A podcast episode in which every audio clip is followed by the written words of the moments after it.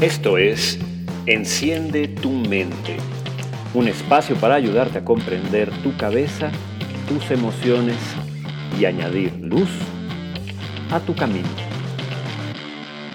Bienvenidos.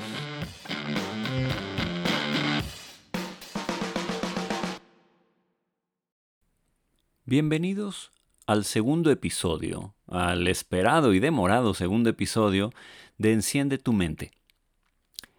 Esta vez he querido traerles una conversación que tuve con el fabuloso filósofo David Pastor Vico, en el que platicábamos sobre qué significa pensar bien y entrenar la mente para poder hacer esta operación que es tan, tan importante. Una plática deliciosa que transmitimos por Facebook y por YouTube Live y que hemos decidido editar para acercarla a ustedes y que la disfruten en este formato. Queridos amigos, muy buenas noches. Mi invitado de hoy no necesita presentación.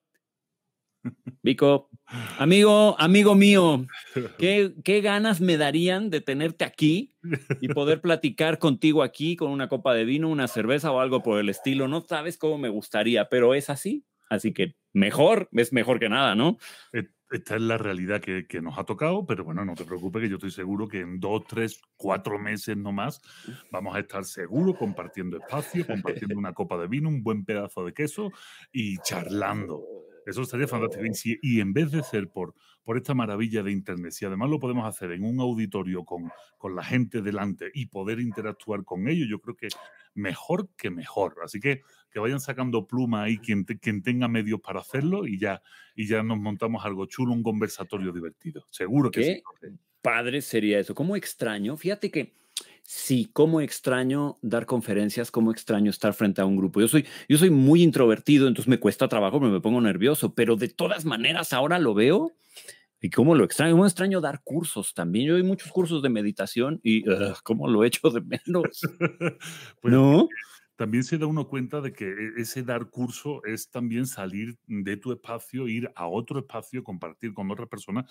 Me pasa exactamente igual. Tú sabes que eh, año con año la UNAM, desde los ocho años que llevo yo aquí viviendo, me pide que dé las conferencias de bienvenida a los alumnos de nuevo ingreso de bachillerato y de licenciatura. Este año la realidad es tan extraña que tan solo he podido hacer la de, la de bachillerato, la de los colegios de ciencias y humanidades, y además de manera virtual, hablando a una pantalla sin reciprocidad, porque pues, nunca sabe quién está, y la de la Facultad de Arte y Diseño también me pidieron una conferencia, y bueno, pues, pues se hace, ¿no? Por amor, porque lleva uno la camiseta de la universidad puesta, pero en el fondo pues no es lo mismo, falta, falta esa, e, e, esa, chicha, esa carne, ¿no? Esa carnita, ese contacto que lo vamos a, recuperar, que nadie se asuste, que esto no ha venido para quedarse. Las nuevas tecnologías no, dudo que las volveremos a reciclar y utilizar, pero el ser humano necesita de hablar con el otro, de ver al otro, de, entender al otro, de reconocerse también en el otro, y eso solo se consigue en el tete a tete. Esto es virtualidad, ¿eh? cuidado, virtualidad, y virtualidad es algo que parece lo que no es. Entonces, bueno, pues como es algo que parece que lo que no es, vamos a utilizar esta herramienta en su justa medida, diría Aristóteles, en la mesotez, ¿no? Es en el justo medio, vamos a utilizar el justo medio, pero no nos pasemos, no nos pasemos. En cuanto podamos volver a la calle, como buenos eh, filósofos, tenemos que salir a la calle y tenemos que pasear por el ágora, hablar con la gente y volver a retomar eso que nos hace humanos, simplemente. Definitivamente sí, pero has dicho algo muy bueno y aunque no quiero hablar, no quiero hablar del coronavirus, ya se ha hablado mucho, pero dijiste algo muy bueno, esto se va a acabar. Claro. y, concuerdo, ¿eh? porque sí hay que entender que en realidad llevamos unos cuantos meses en esto, pero, pero no es tanto tiempo y en realidad sí se está trabajando activamente para que se termine y se supere. y tenemos que confiar en la capacidad humana de sobreponerse a esto. Hombre, y ha pasado siempre. O sea, en el año 400 antes de Jesucristo tuvimos la peste de Atenas, al arranque del primer milenio tuvimos la peste en Europa, eh, tuvimos después eh, la, eh, la, gripe española en 1919 que duró dos años y arrastró un montón de muertos. O sea, realmente, aunque las cifras son apabullantes, porque Lo son. se hacen apabullantes, en el fondo estamos con cifras mucho más reducidas, procesos mucho más rápidos, y el único problema es que no somos capaces de proyectarnos en el tiempo. Vivimos muy acelerados, vivimos en esa, en esa turbo em, realidad, de turbo temporalidad, y hace que, pensemos que el ahora es infinito y que el mañana no existe y que el pasado se fue hace mucho, ¿no? Y entonces, claro, en, ese devenir, el día a día es muy duro, pero esto se va a acabar muy pronto. Y esto forma parte de nuestra esencia como humanos, ¿no? El ser humano es contingente, el ser humano le suceden cosas. Y, y esto es una cosa que nos ha sucedido, nada más. Lo importante es que aprendamos de esta situación, que mm, palomeemos los fallos que hemos tenido y sobre todo que a partir de ahora vamos a poder tener un hito histórico. O sea, yo siempre digo, ¿cuántos hitos históricos hemos podido vivir tú y yo? Yo nací en el 76 y tú tanto de lo mismo. También. Entonces, por ejemplo, en 1945 la bomba atómica, no la vivimos. En 1969 eh, la llegada del hombre a la luna, no la vivimos. En 1989 la caída del muro, esa sí la vivimos. Y ya está y ya está, no hemos vivido, bueno, o, las Torres Gemelas, ¿no? En, en, Nueva York. Esos son los hitos mm. históricos realmente que hemos vivido. Este es un parteaguas en el tiempo, como la línea que divide a tu cámara de la mía ahora mismo. Esto es un parteaguas en el tiempo. Y esto va a hacer realmente que podamos decir, yo viví la pandemia del año 2020, ¿no? Y lo contaremos a nuestros nietos que no sabrán nada de esto y será, será divertido una vez ya pasado y teniendo perspectiva, que es lo importante. ¿no? Sí, eh, me gusta mucho lo que dices, porque hay un autor que seguramente conoces, que se llama Steven Pinker. Él publicó un libro que se llama Los mejores ángeles de nuestra naturaleza y luego otro que en inglés se llama Enlightenment Now, no sé en español cómo lo, lo tradujeron. Mucho de la tesis de Pinker es que en realidad las cosas están mejor que nunca. Bueno, sí, en cierta medida sí. Y en cierto modo sí. En cierto modo sí, sobre todo. De hecho, Yuval Noah Harari en uno de sus últimos libros también nos dice eso, ¿no? Nos dice que estamos viviendo en, unas... Verás, hay que entenderlo. En macrocifras, no te, voy a decir, no te lo voy a negar, en macrocifras vivimos en macrocifras. Las expectativas de vida las expectativas de vida son mucho más altas, la mortalidad infantil es muchísimo más baja. O sea, realmente en, en macrocifras sí. Lo que sí está separándonos es otro tipo de macrocifras que no son las que se suelen usar, que son las diferencias de clase. ¿no? en la diferencia de clase, el siglo XXI está acuciando una mayor separación en los bloques. ¿no?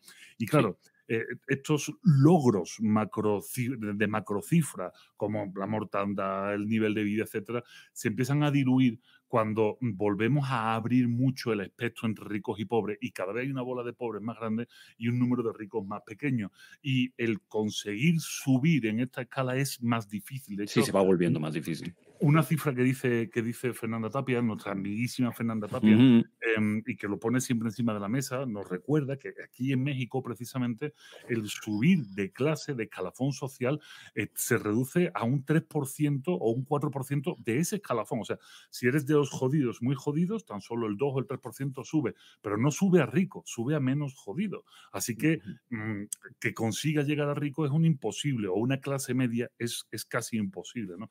Y ahí sí es una de las cifras que tenemos que empezar a, repensar que se está haciendo, pero no con la fuerza suficiente. O sea, por ejemplo, la Agenda 2030 de la UNESCO es un ejercicio también de intentar cerrar esa brecha, en muchas brechas, brechas de género, brechas de pobreza, brechas norte y sur, brechas institucionales. Se está intentando reducir, pero yo creo que todavía no se está haciendo con la fuerza suficiente. Entonces, bueno, vamos a ver qué nos depara, qué nos depara el futuro.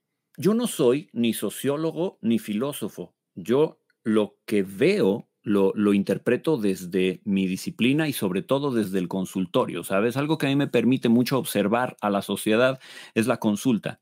Y algo que me preocupa y me preocupa desde hace muchos años es eh, la individualidad rampante que se convierte en narcisismo, egoísto, egoísmo e individualismo muy poco saludable. Yo creo que algo que tenemos que romper para que ocurra eso que dices es esta barrera, porque veo una línea divisoria muy acentuada entre un egoísmo terrible y gente muy altruista, muy amable, muy compasiva, que quiere colaborar, que quiere cambiar. Eh, eh, ese, ese individualismo nos está haciendo mucho daño.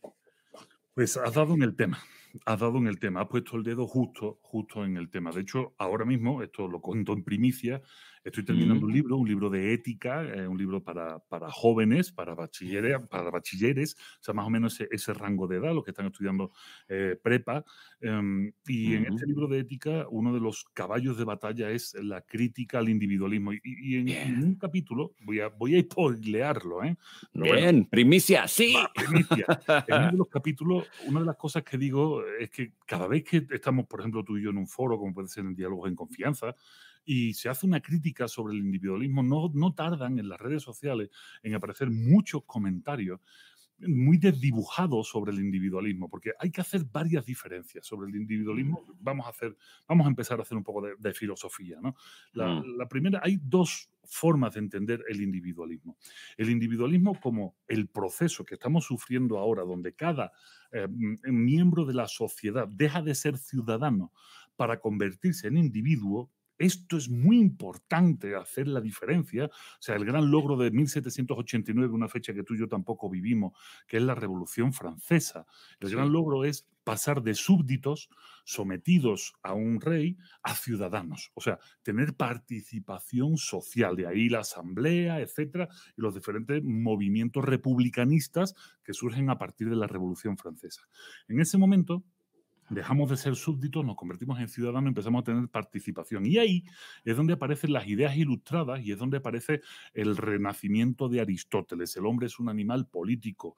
Anthropos estin zoon politikon. Eso significa que fuera del ámbito de la política, el hombre como, como animal ya no es humano, es un simple animal. Pero dentro del mundo político, y político viene de polis, y polis es ciudad, o sea, dentro de nuestro ámbito, entonces tenemos esencia, somos algo, ¿no? Somos animales humanos.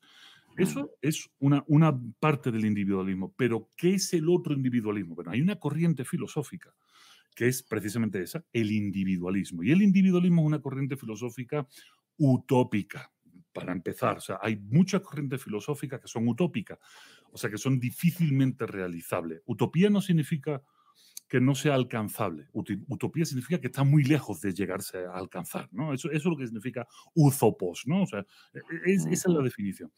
Bueno, pues el individualismo filosófico es una idea filosófica que antepone los derechos y las libertades del individuo sobre las del colectivo esto en papel suena muy bien, o sea, esto en papel suena muy bien, pero la, nuestra realidad es que no es así, porque si esto fuese así, entonces sería un mundo lleno de pequeños dictadores. Cada vez que desde la filosofía estamos diciendo la crítica al individualismo, aparecen los que oyen campanas y dicen, pero ¿por qué? Pero si el individualismo es muy bueno, se han conseguido muchas cosas gracias al individualismo. ¿De verdad? ¿De verdad se han conseguido esas cosas? Y entonces siempre aparecen los lugares comunes, Jorge. Siempre, que son los que a mí me molestan. Elon Musk, Steve Jobs, eh, bueno, ya nadie habla de Thomas Alva Edison, ya no está de moda, ahora está de moda Tesla, ¿no? aparecen estos nombres singulares, ¿no? Estos nombres singulares, como singularidad, no repercuten y no son un ejemplo de lo que es el funcionamiento humano, porque lo único que vemos es la cabecita que hay arriba, pero no, nos damos cuenta que en los talleres de Thomas Alva Edison había dos mil y pico de ingenieros trabajando, haciendo todo el trabajo para que él después pusiera la firma. Y no somos conscientes que Steve Jobs tenía el mejor equipo de ingenieros informáticos para poder hacerlo y que el señor Elon Musk, tanto en Tesla como en SpaceX, no es más que la cabeza visible de un macro equipo con las mejores cabezas funcionando. Ahí la visión del individualismo es falsa, está distorsionada, pero sin embargo vende muy bien, porque lo que nos están queriendo vender es que todos podemos llegar a ser Elon Musk, todos podemos llegar a ser Steve Jobs, que si te lo propone mucho, mucho, el cosmos te lo dará, ¿vale? Ah, que eso, esos son uno de los cantos del mindfulness que me de, Decrétalo, decrétalo con todo tu ser. Yo puedo ser Steve Jobs, ¿no? Puede ser Steve Jobs, y yo siempre digo, y un mojón para ti. Porque hay un refrán, hay un refrán que me encanta del castellano que dice la excepción confirma la regla. Bueno, pues estos señores son las excepciones que confirman la regla, sobre todo si lo vemos desde el logro individual y personal. Y cuidado, que ninguno de estos nombres, y esto es muy importante recargarlo siempre, ninguno de estos nombres son especialmente brillantes en su individualidad moral. Ninguno son especialmente brillantes. Entonces, si estamos intentando hacer que todo el mundo crea que puede ser Steve Jobs, que todo el mundo crea que puede ser, bueno, Thomas Alva Edison es muy discutible porque ya hace mucho tiempo y la gente ni sabe quién es, ¿no? O, o Elon Musk, o estos pronombres, o el dueño de, Amazon, por ejemplo, ¿no? Cuidado, cuidado, ¿qué estamos proponiendo? Estamos proponiendo un camino de éxito, un camino de éxito que también es una forma de vida, una forma de vida que es moralmente cuestionable, porque pasan, pasan por encima de, la gente, pasan por encima de los demás, eh, ponen sus ideas sobre encima, ideas que muchas veces llevan al fracaso, solo que si eres muy rico, ese fracaso no te afecta tanto como si eres muy pobre. Entonces, claro, hay que tener un poco de cuidado porque lo que estamos proyectando es una ilusión. Estamos proyectando, como diría ayer, vamos a sacar el nombre de nuestro amigo José Carlos Ruiz, estamos proyectando una especie de avatar, un avatar virtual, un avatar em, eh, que está muy, es muy bonito en esencia, es muy bonito como figura retórica, mm. pero a la hora de aterrizarlo en el suelo es muy difícil y sin embargo genera frustración. La gente claro. quiere y no puede. Y entonces, ¡pum! Ahí es donde donde te dan de comer a ti. Ahí es donde llegan y necesitan terapia porque están frustrados, porque están ansiosos, porque ya tienen 40 años y no tienen un millón de dólares. ¿no? Dios mío, qué, qué locura. Qué locura eh, de mundo estamos haciendo cuando estamos proponiendo este tipo de cosas, ¿no? Em, y sabes, ahora que hablabas del, del avatar, pienso, claro, es que es fácil de admirar y de idealizar, porque no es real porque lo que, se, lo que se admira y lo que se aspira no es real. Y me gustaría utilizar eso de la realidad para aterrizar el, tema que te proponía, ¿no? O sea, ¿qué es pensar? Porque yo creo que algo que le urge a esta época es verdaderamente pensar. Yo le suelo decir mucho a la gente que no es lo mismo tener ideas que pensar. No es lo mismo, o sea, la gente me dice luego, es que se me va la noche en estar pensando, ¿no? No me duermo porque estoy pensando, o, me cuesta trabajo ponerme a trabajar porque estoy pensando muchas cosas. Y yo les digo, no, espera, lo que estás teniendo son un montón de ideas, lo que tu cerebro está teniendo es verborrea. Pero en realidad ni, ni está solucionando un problema, ni está llegando a una conclusión, ni está descartando una hipótesis, ni tampoco está acercándote a algo que te haga sentir mejor. Entonces realmente pensar no estás haciendo. Y entonces me quedan viendo y me dicen, bueno, entonces ¿qué diablos es pensar? Exacto. Vico, ¿qué es pensar? Pues pensar es un ejercicio de la razón, pero que pensar necesita, necesita muchas patas sobre las que sostenerse. Verá, yo siempre pongo el mismo ejemplo también en mis conferencias. Esto es un ejemplo muy sencillo, muy fácil de entender. Pero vamos a ver, todos podemos correr. En algún momento de nuestra vida todos podemos correr. Estamos preparados para correr. De hecho, si pierdes el autobús o lo ves que se te está yendo, echas hasta una carrerita simpaticona, aunque pese 300 kilos, ¿no? Pero echas tu carrerita simpaticona para no perder el autobús. Eso es correr. Desde luego que sí es correr. Sin embargo, eso no te posibilita echarte una maratón de 42 kilómetros. ¿De acuerdo? Para echarte la maratón de 42 kilómetros necesitas muchas más variantes en el ejercicio. Necesitas constancia, necesitas aprendizaje, necesitas eh, equivocarte, equivocarte en el entrenamiento, fallar. Conseguir correr una maratón requiere de muchísimos, eh, de muchísimos desarrollos que no son lo mismo que echarte un trote porcino detrás de un autobús, ¿no? O detrás de un bebé que, que sale corriendo. Y estaba poniendo ejemplos de qué es ¿Qué es lo que necesitas para correr una maratón? Pues, para correr una maratón necesitas un aprendizaje. Tu cuerpo tiene que aprender los movimientos correctos para ejecutarlos de manera correcta. Necesitas también una serie de, dietas y de cuestiones alimenticias para estar suficientemente preparado con todos los nutrientes necesarios. Necesitas de la frustración y de superar esa frustración, porque no hay nada peor que la soledad del corredor de larga distancia, ¿no? Porque el que corre larga distancia se está enfrentando muchas veces más a él que a la propia carrera. Y también necesitas conocer el espacio en el que estás corriendo y los individuos que corren a tu alrededor. Si hay algo que permite que las, valientes acaben los maratones es que no corren solos. De hecho, los que corren solos, los primeros que corren, los que van ganando, lo tienen mucho más difícil porque corren en soledad, mientras que el grupo, la bolita, se van llevando entre ellos y son capaces de terminar la carrera. y esto lo sabe cualquiera que haya corrido un maratón o un medio maratón. Si te quedas solo, rezagado, no la acabas. Si vas en un grupo es mucho más fácil, es mucho más llevadero, ¿no? Bueno, el pensamiento, el pensamiento es, es, igual. El pensamiento necesita de una estructuración. Cuando hablamos de pensar en filosofía, inmediatamente nos vamos a un término que es el que va a salir encima de la mesa. Pensar bien es tener pensamiento crítico. Esto es, esto es fundamental. Esto es de primero, de primero de carrera. Pensamiento crítico se puede definir de diferentes formas. Te voy a dar tres definiciones. Te voy a dar tres definiciones del pensamiento crítico. La primera definición, que es una definición de andar por casa, de andar por casa, una sencillita, es aquella que redunda en el pensamiento crítico en la capacidad de no dejarte influenciar por una idea general. Esto es, esto es muy interesante. Esto es muy interesante. Eh, entonces, el pensamiento crítico, por ejemplo, te debe de alejar de populismos políticos. Porque el debería. Debería. Es una idea general.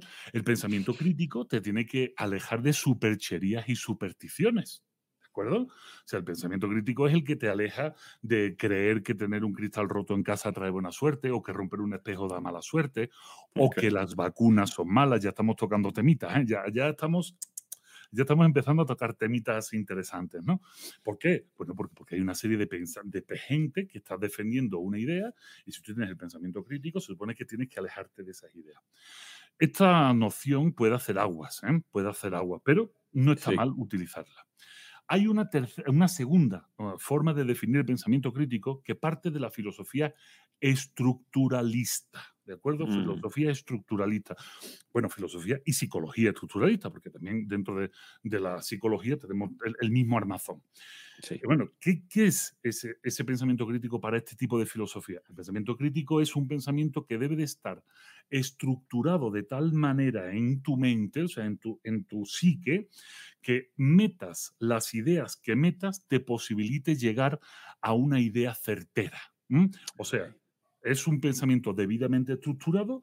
Aquí podemos hablar de Hegel, podemos hablar de la falsación, podemos hablar de muchas cosas, ¿no? Pero es, es un pensamiento que tiene una estructura que la propia estructura criba las posibilidades de que una idea falsa o una idea falsaria se te cuele su propia estructura, porque te obliga a repensar, te obliga a comparar, te obliga a falsar, ¿no? Ese es el estructuralismo. Y después hay una tercera definición que es la de José Carlos Ruiz, que es de él, hay que darle su crédito y, creo que es una definición muy buena y que además yo se la estoy pirateando, dándole el crédito, por supuesto, en mis últimos libros, los que saldrán en el año 2021 y 2022. Ya adelanto también a nuestra audiencia, 2021 tenemos libros, 2022 también. Ya está escrito. ¿A qué velocidad escribes? Carajo, yo no puedo terminar mi último libro y tú ya vas a sacar dos. Yo, estoy escribiendo a las cuatro y media de la mañana, Jorge, ah, porque es el momento en el que mis bebés están durmiendo. Me sé esa historia, me sé esa historia. No es que yo ya me estoy negando a hacer eso, ¿sabes? Pero es que parece como que no hay otra hora, ¿verdad? No hay otra Digo, yo no, tengo yo no tengo bebés, yo tengo perros, pero parece como que no hubiera otra hora. bueno, perdona, es que sentí un poco de, de, como dirían los, los freudianos, sentí un poco de envidia. envidia, ¿no? De la única que existe, porque eso De la única que hay, porque buena, buena no hay. Buena no hay, la envidia al cuerno. Y punto. Y punto. hay que asumirlo y ya está. Bueno, pues la tercera, Perdón, la tercera. La tercera definición de José Carlos Ruiz es muy interesante. José Carlos dice, voy a intentar explicarlo, no decirlo literalmente, pero algo que se asemeje. Dice que eh, el pensamiento crítico es la capacidad no solo de interpretar el mundo por tus circunstancias y tu contexto, sino también saber interpretarlo desde las circunstancias y el contexto de los demás.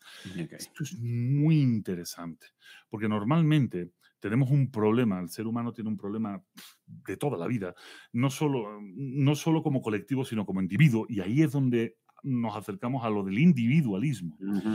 Como colectivo somos etnocéntricos. El ser humano es etnocéntrico, o sea, significa que de una manera emocional mm, antepone su cultura y su creencia a la de los demás. Esto se ve claramente en la comida. el ejemplo más fácil es la comida. Incluso cambias de estado y hay, y hay peleas por la comida, porque dicen, ¿y por qué una quesadilla no puede, puede ser sin queso? ¿no? Y, el, y el resto del país dice, hambre, quesadilla es con queso. Bueno, esto es un rasgo de etnocentrismo. Cada uno cree que lo suyo es lo mejor. ¿De acuerdo? Lo mío es lo mejor, lo de los demás está chafa. Y cuando vemos a los chinos comiéndose aracranes, nos asustamos y no nos damos cuenta que aquí comemos gusanos de maguey, comemos eh, escamoles, etcétera, etcétera. ¿no? Creemos que lo nuestro es lo mejor. Eso es el inocentrismo. Y, no, y nos impide ponernos en el lugar de los otros y entender su mundo.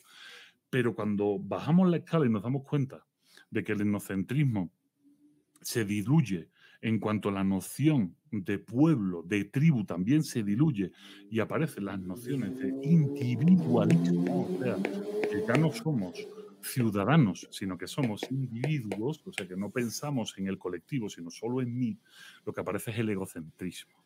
Y el egocentrismo es un problemón, porque nos impide ser crítico de todas, todas. Nos hace creer que lo que yo pienso es lo que vale y lo de los demás me vale. Y ahí es cuando nos pueden engañar de, como, como idiota. Y verás, esto suena raro. Yo cuando lo, lo comento o lo hablo en las conferencias, lo escribo, la gente dice, no, no, pero si yo estoy muy cerrado sobre mí mismo, es muy difícil que me puedan contaminar y que me puedan engañar. Es totalmente al revés. Exacto. Totalmente. cuanto más cerrado sobre, sobre ti, más vulnerable eres. Eres más fácil de engañar porque basta que el discurso del engaño se acerque precisamente a lo que tú crees. De esa manera estás perdido, porque si yo creo que vinieron los extraterrestres, por mucho que tú me digas que no, en cuanto venga alguien que me diga, ¿quiere que te demuestre cómo vienen los extraterrestres? Págame 10 mil pesos, ahí tienes los 10 mil pesos, porque necesito que me lo demuestres porque yo creo que vinieron los extraterrestres. Y entonces estás totalmente perdido. Y ahora volvemos otra vez con los populismos. El, el, populismo político, del color que sea, azul, rojo, morado, amarillo, verde, es una idea general que hace que muchos en particular se adhieran a ella por emoción, no por razón. El individuo solitario, el individualista no razona, siempre. Fíjate, y ahora los que nos estén viendo y los que vean esto se van a, se van a emputar. Pero bueno, así es la vida. Cada vez que vemos un anuncio de televisión que nos vende un coche que es después de comprarnos una vivienda, el gasto económico más grande que solemos tener en nuestras vidas, ¿eh? fíjate lo que te estoy diciendo, o sea, comprarte un vehículo, cada vez que veas un anuncio de televisión de un vehículo, intenta sacar con lápiz y papel algún dato técnico que te convenza. No sacarás ni uno. Todas las argumentaciones son emocionales. Sí. Todas las argumentaciones es siéntelo. BMW, porque nos gusta conducir siente el zoom zoom de Mazda, siente, son sentimientos, emociones, porque el individualista no piensa, el individualista siente y desde el sentimiento es muy fácil engañarte porque este que tenemos aquí es un músculo que si no está debidamente ejercitado baila al ritmo que le marque. Que le pongas. Exactamente. Y si le pones un ritmo bonito, vende bonito. Y así funciona. Entonces, para evitar eso, lo que necesitamos es conocer eh, la idea y el contexto de los demás y entonces chocarlo con el nuestro. No basta con decir, los musulmanes son em, unos no sé qué que someten a las mujeres y... Eh, cuidado, ¿por qué? Cuál es su origen, cuál es su razón, cuál es su sentido. ¿Realmente son así o es la idea que te han dado? ¿Son todos así o son solo un grupo? O sea, ¿siempre ha sido así o es solo ahora? O sea, estas son las preguntas que hay que hacerse y no emitir juicios baratos y decir los comunistas son el veneno, los, los, eh, los de derecha son el veneno. Cuidado, hay que, hay que entender el mundo en toda su complejidad. ¿no? Fíjate que te voy a interrumpir un, un momento. Después de leer el, el, el, libro de tu amigo José Carlos Ruiz, del que estás hablando, que se llama Amigos del Arte de Pensar, uh -huh. Eh, empecé a leer uno de Julián Baghini, como diablos se pronuncia, espero estarlo pronunciando bien, que se llama Cómo piensa el mundo. Uh -huh. Y es todo un viaje a lo largo de las diferentes filosofías de los diferentes lugares geográficos mucho en esa idea que estás tú diciendo. A ver, es que entérate por qué en India piensan así y por qué en China piensan así y por qué en México pensamos así. Y, es un viaje extraordinario. O sea, definitivamente salir del egoísmo expande la conciencia. O sea, mientras te oía hablar, pensaba yo en algo que ocurre en el cerebro, ¿no? De hecho, el cerebro está diseñado para autoengañarse. constantemente. la forma en la que el cerebro... Al cerebro no le interesa que tú veas la realidad. Bueno, el cerebro no puede verlo, para empezar, porque es una supercomputadora encerrada en una cueva oscura, que se alimenta de tus sentidos y cree los datos que le llegan, más todo el aparato de procesamiento que tiene atrás. Y desde luego, pensar duele. Pensar exige energía, o sea, pensar le exige energía al cerebro. Entonces, la, la, cuestión es así de loca. Si tu cerebro quiere que creas una estupidez porque es más cómodo, es más fácil, porque te ahorra desgaste y energía, entonces tu cerebro se va a convencer de estas ideas generales. Eh, había un, psicoanalista, Wilfred Bion, que decía eh, eh, procesos de pensamiento básico. Es decir, es lo mismo, estas, estas ideas generales. Para el cerebro es más fácil comprometerse con esas ideas generales que discutirlas. Entonces, lo que quiero decirles, amigos, es que además peleamos contra una maquinaria cerebral que está muy contenta con dejarse engañar, pero es muy poco práctico y es muy poco saludable. Se me viene a la cabeza los desarrollos de la, de la primera psicología gestal de principios del siglo XX, donde, bueno, desarrollan todas estas leyes de, de todos estos sesgos de nuestro cerebro, de cómo va em, falseando la realidad y acomodándola, que son estas típicas imágenes que hemos visto que son dos caras y que después resulta que puedes ver o dos caras o un cáliz o una serie de puntos que pueden formar una figura, que en el fondo ni está esa figura ni nada de nada, solo que tu cerebro lo está interpretando por una cuestión de acomodación del aprendizaje que genera una serie de estructuras que hacen que interpretes así porque es más rápido, porque es más fácil, porque consume menos. Hay una película maravillosa que de hecho la comenté ayer en, con, con Yuriria, que es mm. Matrix, The Matrix. En The ah, Matrix hay, un momento que a mí me parece magistral, a ver si la gente se acuerda, que es el momento en el que eh, Neo se toma la pastilla. Eh, y eh, lo sacan de, Matrix, ¿no? Lo sacan de Matrix, lo sacan de, la, de, la, de esa especie de incubadora donde eh, la, maquinaria saca su energía vital. Y entonces lo meten en, la nave espacial esta, en la Nebuchadnezzar, y lo están intentando reanimar, ¿no? Porque resulta que su cuerpo nunca había andado, nunca se había movido, etc. Y un momento en el que Neo le dice a Morfeo, me duelen los ojos, ¿no? Y entonces Morfeo le dice, es que nunca los habías usado. Es que nunca los habías usado. Esto en filosofía, este choque con la realidad es algo que es muy común en los alumnos cuando empiezan a estudiar filosofía a medida que van desarrollándose en los cursos. Este sentimiento de frustración de decir, oye, pero es que todo lo que yo sabía no sirve, es que lo que yo creía no funciona, es que esta creencia, este, es, porque de repente, claro, cuando estudias filosofía y empiezas a tragarte algunos de estos libros que tengo detrás, resulta que ahí te están diciendo cosas que dices tú, bueno, este señor de hace 2300 años, ¿cómo es que fue capaz de atinarle a esto y lo que yo creía es una falacia o lo que yo creo es una herencia de lo que este señor decía cuando creía que se me había ocurrido a mí, ¿no? Y genera esta frustración ante el conocimiento, pero que es muy placentero porque eso genera sorpresa. Y la sorpresa, la sorpresa es la que nos, el asombro, ¿no? asombro, es lo que nos, nos permite aprender. lo que pica la curiosidad. Claro, claro. Pero es muy ah. triste, porque tú lo has dicho, nos pica la curiosidad. Pero lo que estamos viendo, eh, sobre todo en nuestros jóvenes, cuando yo voy a, la, a las preparatorias y voy, y voy, a hablar con ellos, es que ese sentido de la curiosidad empieza a diluirse por varias razones. Porque es tan fácil acceder a la información que da esa falsa sensación de que em, ¿para qué me voy a esforzar si yo, si yo quiero saberlo, lo voy a tener a un clic? Y eso hace, esa, esa posibilidad de tener esa información, hace que no se busque la información. O sea, nos vuelve muy perezosos. Es muy triste. Tengo un vídeo, ahí, en, ahí te lo paso luego. Bueno, está en mi canal de YouTube. Tengo un vídeo en el que estoy hablando a un auditorio muy complicado, ocho y media de la mañana, 3.500 jóvenes, 3.500 vídeos apoteósicos, 3.500 poquitos. poquitos. En el, frontón, en, el, en el frontón cerrado de Ciudad Universitaria, aquí en CEU, en la, en la UNAM, ¿no? Entonces yo estoy dando la bienvenida, estoy dando la bienvenida a la universidad. Eh, y, en este, y en el vídeo es un fragmentito de 4 o 5 minutos. Hago precisamente un juego para poner en liza el pensamiento crítico. O sea, te lo voy a, te lo voy a aterrizar con lo que estamos hablando. Hago un ejercicio de manipulación de la comunicación. Fíjate qué, qué perverso, fíjate qué pervertido. Le digo a los jóvenes lo siguiente, les hago una pregunta que tal como está estructurada la pregunta es una manipulación, porque lo que estoy buscando es una respuesta. Estoy buscando una respuesta. 3.500 jóvenes. Tienes el vídeo, así que el que quiera que lo vea, que se dé una, una pintadita de por dónde va el tiro. Y les digo, 3.500 jóvenes, lo repito, eh, universitarios que han conseguido entrar en la UNAM, que son los que tienen las mejores calificaciones, entran en la Facultad de Contaduría y Administración.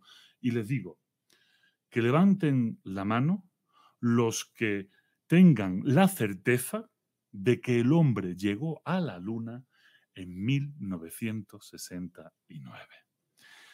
3.500. No levanta la mano nadie. Nadie. Ahí está el vídeo, lo pueden ver. No voy a quedar como un fanfarrón, pueden verlo. Ahí está el vídeo. No levanta la mano nadie. Y hay un paneo de la cámara, ¿eh? hay un paneo. Nadie, nadie levanta la mano. Nadie. ¿Por qué? Porque el pensamiento crítico es el que te permite no cabalgar o no creerte ideas que ciertos colectivos sociales están haciendo que imperen. Una de esas ideas, ¿cuál es? que, no llegamos. que no llegamos a la luna. Eh, que no llegue. Está cañón. Claro. Es increíble. Y no una vez, llegamos seis veces, hubo seis expediciones, hubo siete, pero el Apolo 13 no llegó, ¿no? Tom Hanks hace la peli. Ya.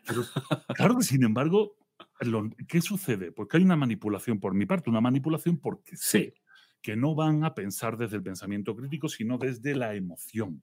La emoción de ser universitarios, de que no conocen a nadie, de que están solos ahí, los 3.500 y la manipulación es muy sencilla. Que levante la mano quien tenga la certeza. En un ambiente universitario llega alguien como yo, representando a la universidad, darle la bienvenida, y lo primero que hace es cuestionarlos. Inmediatamente todos se cagan de miedo. Porque cuidado, que los individualistas, los egocéntricos, son muy miedosos. Los egocéntricos no tienen las herramientas suficientes porque el miedo se combate desde el pensamiento crítico. Cuidado. Y algo que dices tú, desde la confianza. Exacto. Eso me encanta, eso que dices tú, me encanta. Cuando tú confías, se diluye el miedo. el miedo. Me encanta. Pues todos allí están que no quieren mirar a nadie. Que levante la mano quien tenga la certeza y de repente escuchas el estreñimiento de esfínteres. ¿no? no Dios, es una pregunta de examen. Que levante la mano quien tenga la certeza de que el hombre llegó a la luna y hago una pausa. Lo vas a ver en el vídeo y hago una pausa. ¿Por qué? Porque en ese momento no están pensando en sus lecciones de historia. En ese momento no están pensando en la Guerra Fría, no están pensando en Armstrong, están pensando en el puto vídeo de YouTube que dice que la bandera se mueve y que por eso el hombre no fue a la luna. Porque están pensando en el referente fácil, no en el referente construido, que es el pensamiento crítico, que necesita de una construcción, que necesita de una serie de conocimientos que están en liza, que están entre ellos funcionando. Y lo, siguiente, y lo último es en 1969, que es una maldad, porque desde que tenemos Facebook nadie se acuerda de una puta fecha, porque claro, no que tienes que acordar de los cumpleaños de nadie porque Facebook te lo recuerda.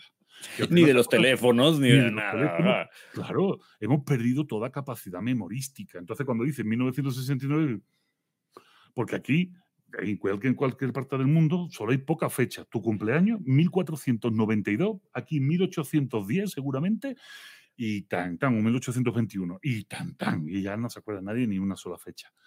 No levanta nadie la mano. ¿Es un ejercicio de manipulación? Sí. ¿Y qué es lo que demuestra? Primero, la falta de confianza de todos ellos, porque nadie quiere levantar la mano. Nadie quiere ser el único imbécil con la mano en alto. Hay que ponerse en evidencia, ¿no? Claro, es la presión de grupo. Es, eh. Ahí se ejerce la presión de grupo. La presión de grupo es una herramienta del pensamiento acrítico. Esto, es muy, esto es muy interesante. O sea, cuando la gente va a una manifestación de cualquier tipo de color, mucha gente no está de acuerdo con lo que se está diciendo o no está de acuerdo con algunas acciones, pero se mantiene aborregada en la manifestación. Esto lo sabemos cada vez que se toma, por ejemplo, la torre de rectoría en la UNAM. Se moviliza mucha gente, pero los que están movilizando al grupo son 4, 5, 10 personas. Finalmente, los que entran a tomar rectoría no son más de 10 nunca y fuera se quedan 400. Pero estos 400 dicen, yo no quiero ser el único güey que se va a ir de aquí. Yo no quiero ser el único que señalen como el dedo diciendo, ah, traidor, Esquirol. En la pregunta del hombre de la luna pasa exactamente igual. Es mi primer día de universidad y yo voy a ser el güey que levante la mano. Aquí no levanta la mano nadie, yo tampoco. Y eso es una demostración de la fragilidad eh, de cuando hay falta de pensamiento crítico. Somos frágiles, fácilmente manipulables. Y yo se los explico. Después les digo, os he engañado, ¿eh? o sea, yo sabía que esto iba a pasar y os lo planteo de esta forma precisamente para que despertéis y que si tienes duda, levanta la mano y que si crees algo, levanta la mano. O sea, y ya está. Esto es muy interesante, ¿no? Y, creo que José Carlos Ruiz es un maestro cuando, lo, habla de esto en, en, su libro, pero creo que es necesario y es algo que comenta no en ese libro, sino en otro. Hoy le estamos haciendo mucha publi. Un libro que tengo por aquí, es El arte de pensar para niños. Ahí está el libro, El arte de pensar Por ahí te preguntaban, mira, Alejandra González, de hecho, oigan, perdonen, no estoy, sí estoy leyendo sus comentarios, pero es que o te dejo hablar, que te quiero dejar hablar, o te leo todo lo que están poniendo. Entonces, luego, a ver si puedes echarle un ojito y, después de que terminemos, para ver si le puedes contestar a algunas personas. Pero mira, aquí Alejandra dice que qué libros recomiendas para adolescentes de 12 y 16 años. Digo, me queda claro que ya no son niños, ¿verdad? Pero igual les vendría bien, ¿no? Les vendría igual de bien. Hay en el arte de pensar para niños, que sí es un libro que, se desarrolla en la primaria, es un experimento, eh, son los resultados de una serie de procesos que hace José Carlos y un grupo de profesores en primaria y creo que en algunos alumnos de secundaria, lo que quiere demostrar, y lo hace muy bien, y lo decía Platón y lo decía Aristóteles, o sea, mm. nosotros no somos más que herederos de sus corrientes, es que el pensamiento crítico hay que educarlo desde la infancia desde la infancia. Y en mm. mi próximo libro, en el del año 2022, desarrollo cómo, cómo y por qué sucede esto. Y te lo cuento fácilmente. La mayoría de, los, de las personas que nos están escuchando, si yo les pregunto, ¿conoces el nombre de los hijos de tu vecino y a qué se dedica laboralmente tu vecino? La mayoría nos va a decir que no, que no saben el nombre de los hijos. Pero si estas personas que han dicho que no tienen hijos, si ellos tienen hijos, no conocer el nombre de los hijos de sus vecinos es una tragedia, porque significa que sus hijos no están jugando con esos niños. ¿Por qué? Bueno, ya lo explico en filosofía para desconfiado, la ruptura de la confianza, ¿no? Bueno, pues no confiamos, no queremos que mis hijos jueguen con el otro. Pero, y aquí viene la letra pequeña del juego, el juego no es gratuito. El juego no es baladí ni en el ser humano ni en ninguna especie animal, sobre todo en los mamíferos. El juego es fundamental para poner a punto, por ejemplo, nada más y nada menos que la psicomotricidad. Si no jugamos desde chicos, nuestra psicomotricidad se reblandece, o sea, no madura. No madurar la psicomotricidad es un pedo, porque como tú bien sabes, psicomotor es la imbricación de tu psique con tu cuerpo. Y tu cuerpo no simplemente que lo puedas mover bien y que bailes bien el moonwalker como Michael Jackson, no es que tu cuerpo es lo que se relaciona con el entorno. Claro. Es que tu cuerpo es, el, es, lo, que, lo que es sensible, lo que ve, lo que oye, lo que huele, lo que palpa, lo que se, es capaz de ubicarse en el mundo. La psicomotricidad lateral, por ejemplo, es la que te permite entender izquierda, derecha, los espacios y es la que provoca que los niños que no tienen una buena psicomotricidad porque no jugaron bien a la hora de escribir empiecen a ser disléxicos y empiecen a escribir las letras mal, no entiendan el orden, se salte en palabra, pero voy más. La psicomotricidad es fundamental, pero también al relacionarte con los demás desarrollas las habilidades sociales. Nos quejamos de, es que nos quejamos de la falta de empatía, Jorge, pero es que la falta de empatía es una habilidad social. Sí, el ser humano, el Instituto Max Planck tiene unos experimentos magníficos, es empático desde el, año de edad aproximadamente. Sí, pero si no lo desarrollamos, lo perdemos. Cuidado. Se pierde. Y eso, está pasando y es un peligro. Pues claro, pero es que la forma de mantener la empatía es hacer que los niños jueguen con otros niños, que se relacionen con otros humanos, porque si no, si los relacionamos con mascotas, al final la empatía con los perros, pero los humanos que le den. Y eso es un problema, son las habilidades sociales. Pero la habilidad social no solo es la empatía, la habilidad social es el reconocimiento del otro, la capacidad de negociación, la asunción de la frustración. ¿Cuántos problemas no estamos teniendo? Jorge, ¿cuántos problemas? Tolerancia a la frustración y al dolor. Y al dolor. sabes que yo soy fanático de los estoicos porque me gusta mucho el abordaje que manejan de la tolerancia al dolor y la tolerancia a la frustración. Ahorita alguien estaba preguntando, Isabel, que si hay algún libro que se le pueda recomendar a alguien que está perdiendo la vista, alguien, algo que le pueda ayudar ante lo adverso de, la situación. Y, yo pensaba un poco en, la filosofía estoica, ¿no? pero bueno, Marco Aurelio, por ejemplo, las meditaciones de Marco Aurelio, que te ubican muy bien en el mundo y que, bueno, que hacen que tus recursos sean los recursos que necesitas y nada más. O sea, claro, te lo dice también uno que era emperador, el hombre más rico del mundo en esa época, ¿no? también es fácil. Pero sí, te entiendo, te entiendo. Y, y, eso es parte de las habilidades sociales. Y ahora sí, el siguiente paso. Mm. Psicomotricidad, habilidades sociales. ¿Y qué más somos capaces de desarrollar cuando jugamos? El reconocimiento del otro y su contexto. ¿Te suena? Es la explicación de José Carlos Ruiz al pensamiento crítico. Jugar hace que seamos críticos. Jugar hace que entendamos que mi amigo eh, tiene problemas en su casa y por eso no puede salir. O su papá tiene problemas económicos y por eso no tiene dinero y, yo tengo que invitarlo a, una chuchería. O también sé que mm, eh, tiene un hermano en la cárcel y también... Y entonces empiezas a construir no solo tu mundo individual, sino a entender que hay mundos diferentes al tuyo. Y, se vuelve más complejo. Claro, claro, se vuelve más complejo, pero más entendible.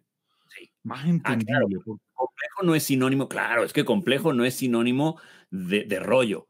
Complejo es sinónimo de que tiene más elementos que puedes relacionar de una manera muy eficiente, muy, muy padre, muy estética incluso. Pero bueno, es que esta complejidad es rica, es generosa. De hecho, un autor español, una de las cosas que nos dice cada vez que se enfrentaba a un nacionalista, le decía, el cuidado que el nacionalismo se cura viajando, ¿eh? Cuidado.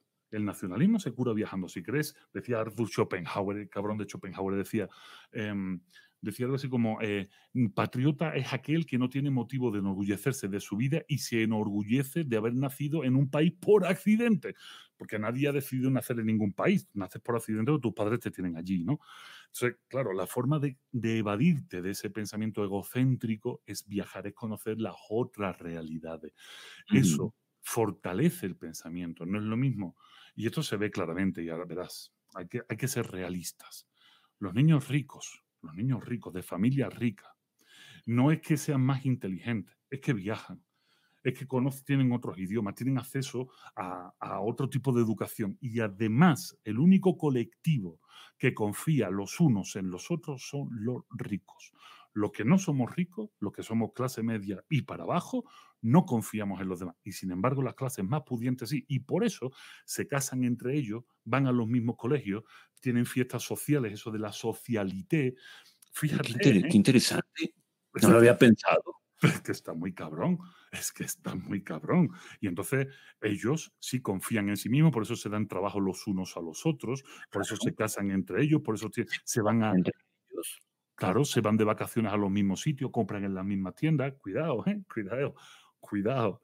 Que nosotros cuando nos queremos la gran caca, inmediatamente lo que queremos es irnos de nuestro vecindario, que es nuestra zona de seguridad y donde tenemos nuestras raíces, irnos de nuestro vecindario a uno más cool, más nice, donde no tenga que conocer al vecino. Bueno, pues cuidado, que los ricos realmente sí se conocen entre ellos. Y en las grandes, los grandes condominios de verdad, de los de verdad, no los mm. pequeños, los de verdad, ahí resulta que tienen más zonas comunes que cualquier otro, porque tienen el espacio común donde hacen deporte, tienen el espacio común donde socializan, tienen el espacio... Cuidado, ¿eh? Cuidado, que el mundo es muy divertido, ¿eh? Que nos han hecho creer una serie de cosas que no son verdad, que desconfiar en el otro no es una ventaja. A ver, es porque es más fácil controlarnos. No quiero caer en la teoría conspiracional, pero a, veces no lo puedo, evitar. Es más fácil controlarnos de esta forma, ¿no? Desconfiados, aislados. Claro, pero no es una teoría conspiranoia. Eh, eh, es muy sencillo de entender. Es un sistema que se ha ido refinando simplemente porque es más fácil. O sea, mm. cuando descubrimos que divide y vencerás. Claro. Pues, en ese momento decimos, oye, ¿por qué tenemos que hacer? Mira, te voy a poner un ejemplo y ahora el que me esté escuchando le va a reventar la cabeza. Esto saldrá publicado también en mi libro del año 2022. Lo siento por, por hacerlo, pero bueno, va a salir. Fíjate, fíjate qué cosa. Esto que voy a dar son datos muy duros o muy cabrones. los grandes movimientos sociales, y ahora alguno dirá, ¡ay, ya salió el rojo que lleva dentro! Bueno, los grandes movimientos sociales del siglo XX son los movimientos obreros, ¿no? Los movimientos obreros Verán, que si ahora tenemos ocho horas de jornada laboral, que si ahora tenemos vacaciones pagadas, que si ahora tenemos seguros médicos, que si hay educación pública, se debe a esto, ¿eh? se deben a los movimientos obreros de finales del siglo XIX y del siglo XX. Estos movimientos llega un momento en el que se tienen que desarticular. Fíjate si eran fuertes los movimientos que el presidente Roosevelt, Roosevelt, que nadie me va a decir que Roosevelt es comunista, ¿eh? que el presidente Roosevelt, antes de que acabe la Segunda Guerra Mundial, en su discurso, en su segundo discurso en el Parlamento, dice lo siguiente, él aboga por sanidad pública, educación pública, vivienda pública. Esto está escrito literal, ¿eh? Roosevelt. ¿Por qué? Porque el peso de la Unión Soviética era tan fuerte que tenían que compensar, porque a ver si sus propios trabajadores y los sindicatos norteamericanos, que eran fortísimos, iban a decir, a lo mejor estamos mejor siendo comunistas. ¿no? Sin embargo, cuando cae el muro de Berlín en 1989 eh, y posteriormente la Unión Soviética en 1991, se quiebra ese equilibrio de fuerzas entre un mundo y otro, entre el mundo libre y el mundo comunista. Y al quebrarse, aparece lo que ahora la gente usa como arma arrojadiza, pero no sabe lo que es, que es el famoso neoliberalismo. El neoliberalismo no es más que una doctrina que proviene de Adam Smith, un libro que también anda por aquí, de la riqueza de las naciones, y una de las cosas que dice Adam Smith es que los gobiernos no tienen que tener em, transigencia, no se tienen que inmiscuir en las cuestiones económicas. Y también dice que la propiedad privada tiene que tener carácter casi divino. Eso es Adam Smith. Bueno, ¿qué sucede? Que como ya no hay el bloque comunista que contrapese, inmediatamente la señora Thatcher y el señor Reagan hacen de su capa un sallo y entonces empiezan a privatizar, etc. Para no hacer el cuento largo, donde antes se hablaba de clase obrera y de clase proletaria, aparece un nuevo concepto que antes se llamaba burguesía, pero que ponen el nombre de clase media.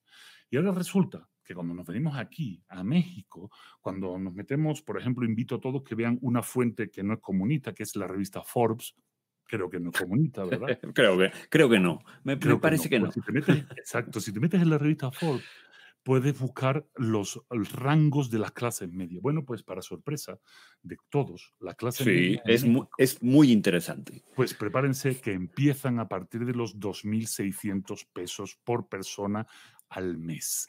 Eso es una mierda de clase media, ¿de acuerdo? Por favor, hombre. Pero es que acaban, acaban en, creo que son en 14 o 16 mil pesos. ¿eh? O sea, es una franja muy pobre. De hecho, acaba donde empieza la clase media en Noruega.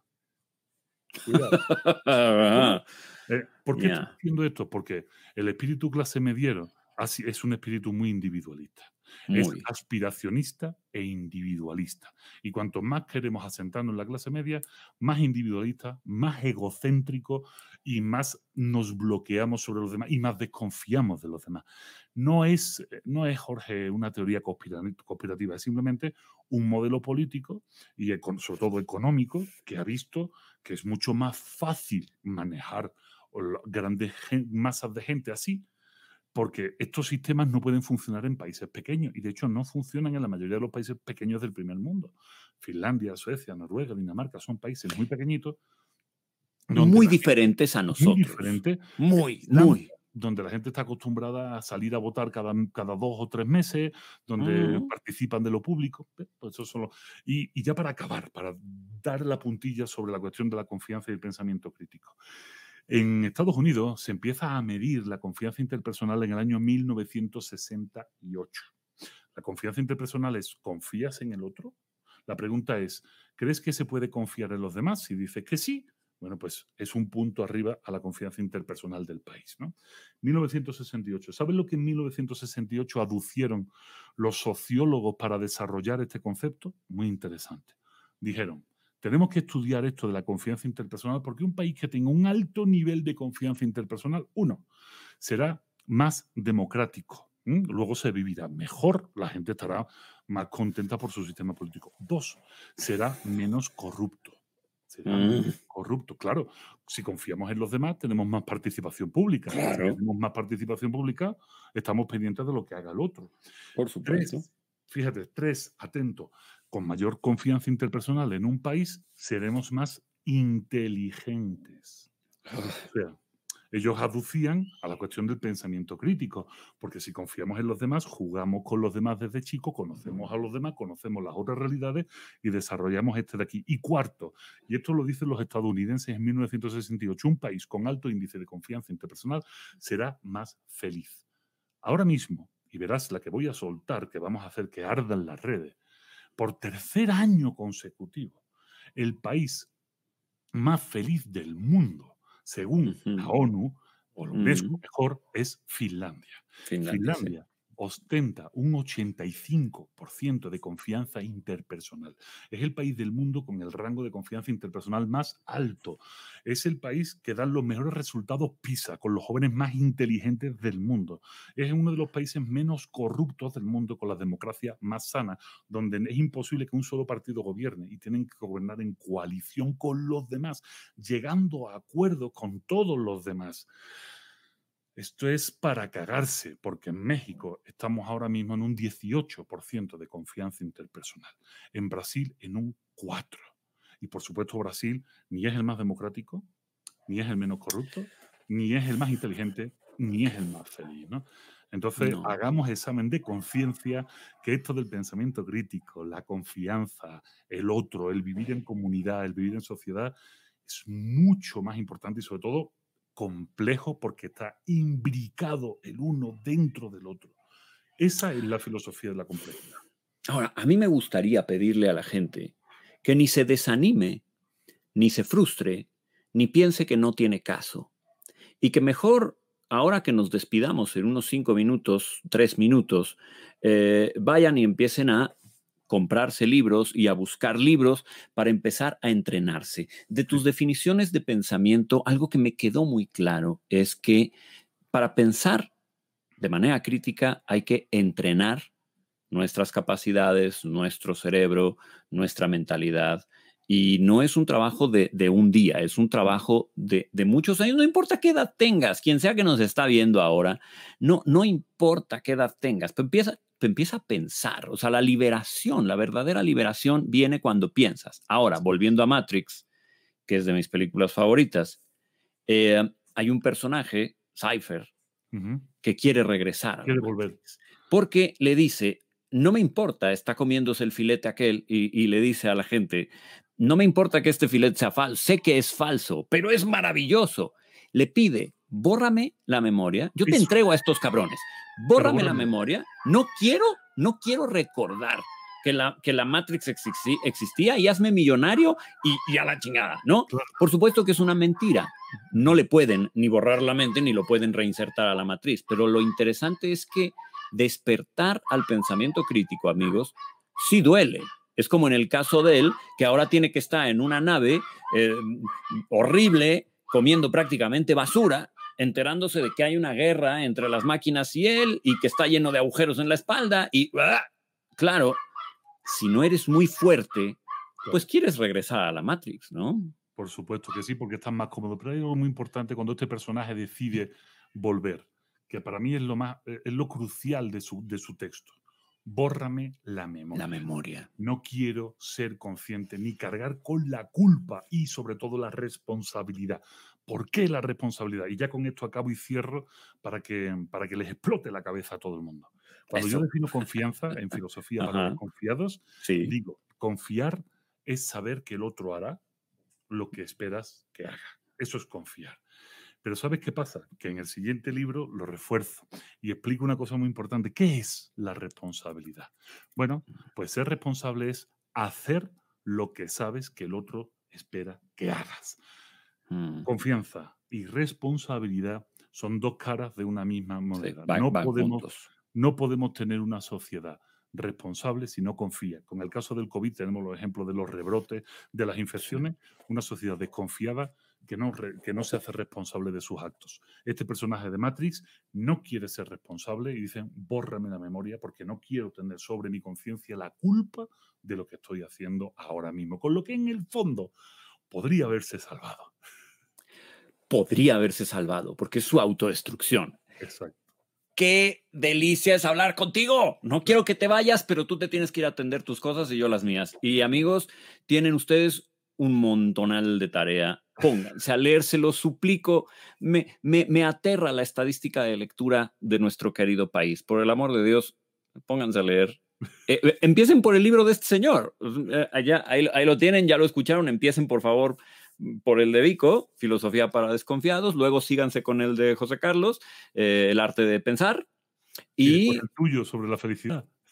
Ah, bueno, sí, si quieren darse una vuelta, pero lo que pasa es que yo soy muy malo para los autogoles, pero eh, sí, si quieren, fácil, te la pongo fácil. si quieren irse al de felicidad aquí y ahora, también, también, eh, no es fácil ser felices, ¿eh?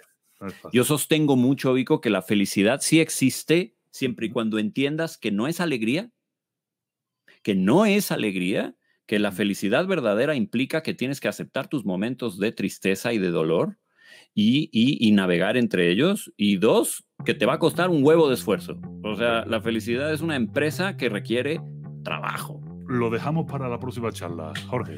Me gustaría. Vico, te mando un abrazo fuertísimo. Un abrazo Gracias por este eh, apadrinaje o como diablo se diga. Y esto me la he pasado muy bien. Amigos, lo, los seguimos leyendo. Que les vaya muy bonito. Un abrazo. Bye. Abrazo.